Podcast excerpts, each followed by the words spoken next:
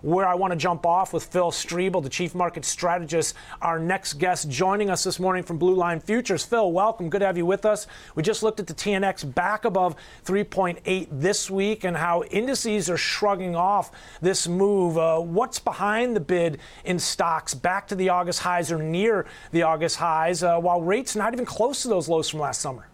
Yeah, the animal spirits are definitely alive. I mean, they're really chasing on the equities. It's it's tough to get any kind of substantial dip on on any real you know major holding out there. Everything from your apples your microsofts your amazon google seems like they're very limited on the downside. You've got a lot of speculation going in. Nasdaq's just been relentlessly strong. So what i looked at the um, volatility last ppi release. It, retail sales was in there as well. The s&p fell about 90 points and closed on its dead low. Sold off for about one more day and then it went on this bull run here. So we'll see. We're setting up today again with about a 20 point sell off right now in the s&p You know, can it really start to break down and will it break through, you know, 4100? That's what we're really looking at. Phil, uh, I'm keeping my eye on 4,300 uh, to the upside. I like 41 to the downside. 39, if we get through, I think would be a key level ultimately on the way to 35 if that selling continues. But before we even start to talk about downside, I mean, you've got to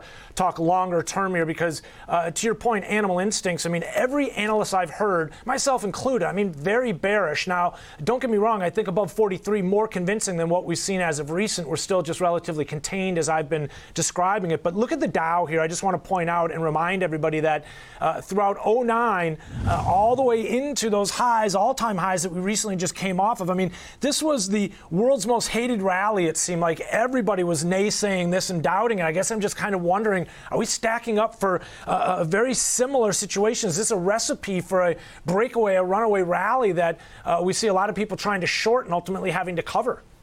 Yeah, you. See, I think we've already started to see that. I mean, you look at you know some of those names like Tesla, seventy percent off the yeah. low since the start of the year. So I really do believe that this is a hated rally right now. You know, are we going to get that correction? I just think that there's too much money sitting on the sidelines that keeps coming in and buying. You know, and there's too many people trying to make up for poor performance on last year. So I, I don't really believe that we can hit the 4,300. I think we're close to some short-term top right now, but who knows? I mean, the Fed really looks like they're doing that job, and I hate to say yeah. it, it looks like the soft landing is, yeah. is becoming more reality. Yeah, when you look at the numbers again, we were talking at the top of the show, the jobs report. I mean, uh, and, the market's shrugging off that CPI number this week. Uh, um, um, just taking a step back and kind of scratching my head, even the retail sales data yesterday.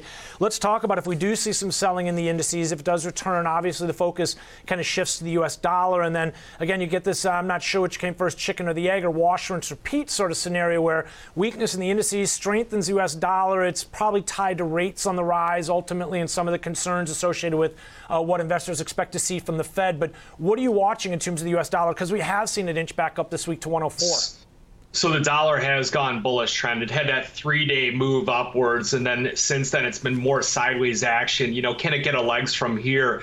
It seems like 104 is a big area of resistance. It really needs to break out. So I think it's trying to figure out, you know, where that terminal rate's at, you know, and how much people are going to chase it. On the inverse side, you know, you've got the pound, which is bearish. You had the softer CPI data. Yeah. It looks like it's going to break down. 119.50 is a is a big level. It's the 200-day moving average. You go to the euro, that 107 is like a critical pivot point level. Looks like it could break down from there. The Aussie is just laser focused on China's reopening.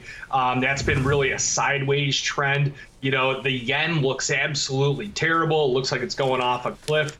And you know, gold really is a currency, and when you get the dollar up and you get rates up, it puts pressure on gold. Sure has been back down to 1850. What a move from 1975 down to 1875 as the dollar firm back up off that 101 handle. Uh, Phil, let's talk a little bit about some of the data due out here today. A handful of numbers in about four minutes headed our way, and then uh, uh about four or five Fed speakers in between now and the end of the week. Yeah, there's a lot going on. You know, I, the thing about this data that comes out is even if you get these hotter data points, it seems like they slam the market and then the algos come into work and you know it's all over the place and the zero data expiration options really kick in. I was seeing the CME they launched those event futures and event, you know, options. So, you know, I think the bets are just coming in. You know, it's like uh, we're we're back at, you know, is this the casino or, or where are we at? You know, what are we trading? Well, along those lines, I noticed Bitcoin's up by about one and a half percent here today as we get set for the cash open. So maybe feeding into that narrative. Uh, Phil, we appreciate you joining us here. You've given us uh, lots to keep an eye on. We'll uh, gear up for these numbers that are headed our way and watch currencies. Uh, I like that you've got your eye on the euro and some of the others. Again, it's not just the dollar. It seems like recently it's the tail wagging the dog rather than the other. Phil Streible this morning taking a couple minutes to join us here on the TD Ameritrade Network. Appreciate that. Phil's the chief market strategist at Blue Line Futures.